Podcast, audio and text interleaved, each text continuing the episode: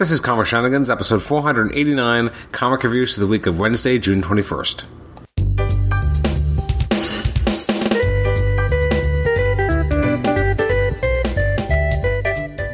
Welcome to the Comic Shenanigans Podcast. I'm your host, Adam Chapman, and this is episode four eighty-nine. It's our comic reviews episode where we take a look at some of the selected releases from the week of Wednesday, June twenty-first.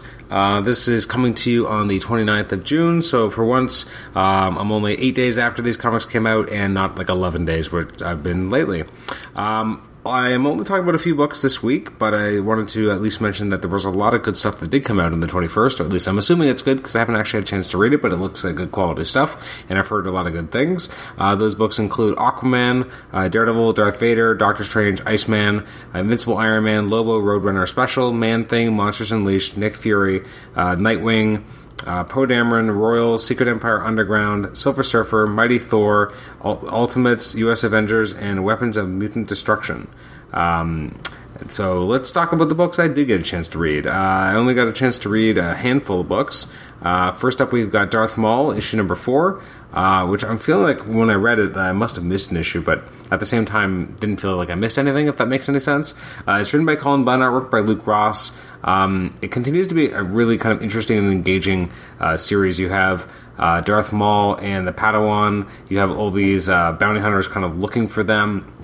You have uh, Darth Maul kind of uh, working with the Padawan and kind of teaming up to protect themselves, even though he just wants to kill her anyway. Um, it's really quite an interesting story, and I like that we're getting more depth into the character of Darth Maul, who historically uh, doesn't have much. Um, and then, well, I should say I haven't really, I've never really watched the Clone Wars or Rebels or anything else that he, I know he has come back in, and I think people have really liked those books, or not those books, those uh, interpretations of the character. I'm just speaking of knowing him from episode one, which was, you know, he looks cool, but he gets wasted pretty quickly, and they never really got a sense to build up his menace. Uh, it's kind of crazy when you look back at, you know, Darth Vader had such a presence, and he was only in, just from that one movie from Star Wars, and then obviously they kept it going. Uh, but that one movie really sold you, whereas uh, Darth Maul, you got one movie, and it never quite did the same. Is it because he died? Um, like, if Darth Maul hadn't died, and if he continued to live on throughout episodes two and three, and then died in episode three, uh, would that have meant more to people? Like, would Darth Maul maybe have been able to become more as a villain, um, as opposed to just being a pawn? And maybe that's why, is that when we originally see Star Wars, um, we don't know, like, we don't really know that much about the Emperor, and not in the same way, like, not that he's a Sith Lord, or none of that stuff is really... is there in the original Star Wars. We just have Darth Vader, and he's kind of like, you know, a, a tool for Tarkin, but for the most part, he's still a badass on his own, um, and then maybe that's why that character kind of resonated and, and was able to become one of the, you know, great villains in, in movie history, whereas a character like Darth Maul, first of all, in the shadow of Darth Vader, and then also is is clearly used as a as a, as a tool, as a puppet um, of Darth Sidious in a different way. Um And and and a much more transparent, like, he is just the the fist. Um, he's not necessarily a character on his own. Um, anyways, I don't know why I've just spent like two minutes uh, opining about uh, why we don't love Darth Maul. Um, I mean, he's, I, I would say, arguably one of the better things from episode one, especially the fight sequences and the choreography of it, et cetera. Anyways, I'm going to stop talking about Darth Maul in the, in the print media, sorry, uh, in the actual movies, and talk about this comic. Um, I liked it a lot. I thought the, the last page was fantastic, where you just have Darth Maul and the Padawan locking eyes. Uh, it's interesting. I love the look in the eyes that the Padawan has, because it's not of anger, obviously, because she's a Jedi, um, and they're definitely kind of playing a stoicism in her look. And then you have Darth Maul's look, and he's just full of rage. And then you both have them both holding their, their blades, and then they're just about to uh, jump into battle with each other. I thought this was immensely gripping issue, um, because it's kind of simmering that no matter the fact that they're working together, Darth Maul wants the Padawan to die, wants to be able to kill her, wants to be able to exercise his rage. Um, so I thought this was quite entertaining. I'm going to give it an eight out of ten. Um, I don't know if we're going to have a repeat of last week where everything got an eight, but it, it could happen. Um, so first up... Not first up. Next up, we have Peter Parker, The Spectacular Spider-Man by Chip Zdarsky and Adam Kubert. Um, this was great. Uh, this felt like a, a real breath of fresh air. It was fun. Um, it felt like a, a kind of a return to Spider-Man being Spider-Man, being a, you know, a hero on on the streets. Um, I really liked how uh, Chip Zdarsky used Ant-Man. uh, Scott Lang, I should say. Um, they kind of bring in a lot of cool elements. You have the idea that the, the Tinkerer's brother is kind of a, a good Tinkerer for for um, for the heroes, and they get to bring in Uatu Jackson as well, which is kind of a nice uh, pull from a character that Dan Slott created uh, on his run on Amazing Spider-Man. Um, I like seeing, you know, kind of, again, the humor, um, also, you know, Peter doing things and that he kind of would have done before, but on a slightly different scale, like him going to Chicago as opposed to him going somewhere in New York to find someone. Uh, it's still not that different from what Peter would typically do, and what does he do? He ends up standing up his friend, in this case, uh, Human Torch, uh, who's still waiting for him. Um, got a, a cool kind of like Iron Man like knockoff, which looks amazing, uh, by Adam Kubert. It's just is a fantastic visual. Like when you see that character kind of step out and after he blasts Spider-Man, it looks fantastic. Um, and I really enjoyed, uh, I just enjoyed the whole issue. And then we have Teresa coming back, uh, the quote unquote sister. Um, I'm excited that Chip is kind of picking these things up. Like it's so interesting. These kind of, you know, picking up these breadcrumbs that other people have kind of uh, had in the Spider-Man universe and kind of let fall to the side, and he's actually picking them up and using them. And I, I'm immensely entertained and, and like that.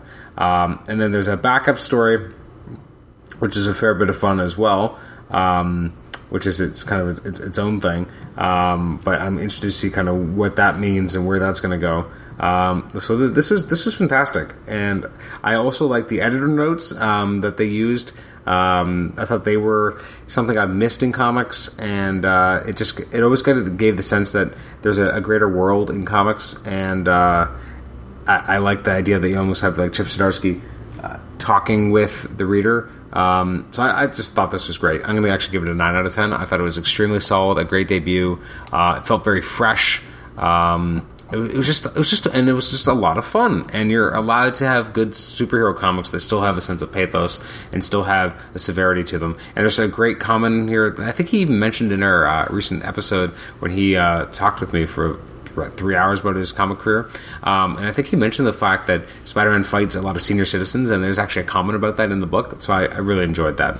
Uh, next up is Spider-Man twenty ninety-nine, number twenty-four, uh, by Peter David and Will Sliney. Uh, this was definitely interesting, um, having Spider-Man working with Tempest um, to kind of stop this this this major threat, having the other kind of Spider characters of, what, twenty nineteen there as well. Uh, it definitely felt like we were getting the, the ending of something big, uh, and then we finally get, at the very end, a sense of, you know, who is this other Spider-Man? We find out that it's actually um, Tempest's son. Um Very interesting stuff. Uh, it definitely feels like it's paying off of threads we've seen throughout. I'm excited to kind of see where we go next, because uh, I feel like I think this book is ending. I could be wrong, but um, it feels like it's really kind of tied, tidying it up its own story, um, and it has its own kind of internal logic. And uh, I think if you were to go back and read everything Peter David's written on, on twenty ninety-nine since he started writing, not this volume, but the volume before, I think it tell, tells uh, one big story. There's some elements he obviously dropped off and didn't end up getting to, getting to use for various reasons. Uh, he had a lot of, obviously, storylines with Liz that never really went anywhere. But I think that's more of editorial um, shifts, and obviously with Parker Industries changing and what they ended up using with the time gap for, uh, as opposed to anything else. But uh, this is still immensely entertaining, and it still looks great, and I'm going to give it an eight. Uh, we got Secret Empire Brave New World number two. Uh, this is written by, uh, we got a few stories. You got Birth of, the, of Patriot by Rodney Barnes and Juan Frigari. You got Hydra Bob in uh, Bob Agent of Hydra by Fabian Nicieza and Will Robson. And then you have The Invaders Sanctuary Part two by Paul Allor and Brian Lovell. Um, I really liked the Patriot story. I thought it was really interesting. Um... development, and I'm excited to kind of see where they go with the character. Uh, so I, I thought that was actually really kind of cool intro for the character. Uh, Bob, I thought, was had a, had a very fun and enjoyable story, um, which felt very Bob, uh, and I don't think anyone but Nicieza could have written it. And then we have Sanctuary, uh, which is a story about basically Toro and uh, Jim Hammond, which I thought was really engaging as well. And I'm kind of excited to see where uh, this story kind of goes. It's an interesting kind of anthology book uh, with a variety of different stories. I'm going to give it an eight. And I think we're in another week where I think everything got an eight or better. So uh, Don't tell my brother-in-law Paul, he'll make fun of me forever. Uh, we got uh, X-Men Gold, number six. Uh, this is... Uh, I love the cover, first of all. You got the old school Sentinels, then you have a Nimrod, then you have the the Prime Sentinels, and then you have this new Sentinel. Very cool kind of cover.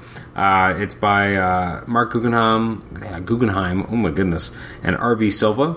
Uh, I actually really like Silva's art here. There were some times where maybe it was a, not quite as uh, high up on the detail, but it felt a little rushed. But for the most part, I thought it was uh, fairly well uh, illustrated, especially the scenes uh, where Rachel's kind of confronted by all, all the kind of people in her past. Um, I thought these were most definitely uh, the strongest scenes in the book. Um, the, those characters looked fantastic. Uh, I like that Rachel's kind of dealing with a lot of different things and uh, is finally kind of able to uh, go up against the main threat. Um, this kind of Sentinel and, and stop the Sentinel. Uh, great kind of action and fight sequences in the background, as well as, again, these more character-centric moments with Rachel and her family. Um, I, big surprise. I'm going to give it an eight. Uh, I apparently have just been reading a lot of good books. I mean, what can I say? Uh, next week, uh, we're going to be talking about a variety of different books. Uh, I know for sure, because I've already read them, that I'll be talking about Amazing Spider-Man, Ben Reilly, Scarlet Spider, and Infamous Iron Man. Um, some other selected highlights that have come out. I've heard a lot of good things, so I'm going to try and get a chance to read it. Is Batman the Elmer Fudd Special, uh, new issues of Action Comics, Old New Guardians of the Galaxy, uh, Batman Shadow, uh, Batman Beyond, Black Panther, Blue Beetle, Cable, uh, Defenders, Uh, Detective Comics, Edge of Venomverse started.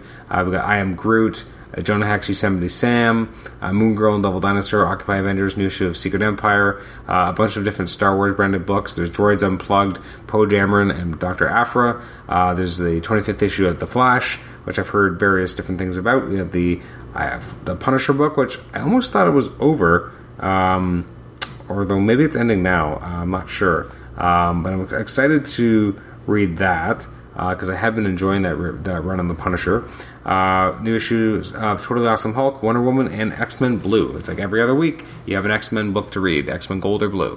Which is kind of nice uh, since they're both coming out twice a-, a month that they kind of alternate with each other. Uh, anyways, that is our episode for this week. You can email me at comic shenanigans at gmail dot com. Like the show on Facebook, rate and review us on iTunes, subscribe to us on iTunes, and you can also listen to us on Stitcher. Our next episode, episode four ninety, will be our uh, conversation with Graham Nolan, the uh, co-creator of Bane and current uh, illustrator on uh, Bane Conquest. Uh, we talked about his career in comics, his influences, his uh, his long run in Detective Comics, and on various other projects he's worked on over the years. It was kind of, a, I won't say it's kind of, it was a very enjoyable and entertaining conversation, and I definitely recommend you check that out. Uh, that'll be episode four ninety. Episode four ninety-two will be our uh, spotlight on Spider-Man Homecoming. four ninety-four is going to be our spotlight on, uh, I believe, War for the Planet of the Apes. Uh, then after that, I'm working on scheduling, because I know we're going to have episodes coming up with Mike Martz, uh, Justin Ponser, although that might be after episode five hundred. Uh, we're going to have an issue, sorry, an episode um, uh, with a, uh, there's a few other creators. Now, now it's unfortunately uh, slipping my mind, but there's some great stuff coming up, and uh, I just recently realized I really have to start scheduling things for after five hundred, because for a while I was so well scheduled, and I knew kind of where I was going to be up to episode five hundred, and now I'm like, oh man, when episode five hundred comes, I don't know what I'm going to do afterwards, so I'll uh, have to figure that out. Anyways, thank you so much for listening to this episode, um, and we will catch you next time with another great episode of Comic Shenanigans. Bye-bye.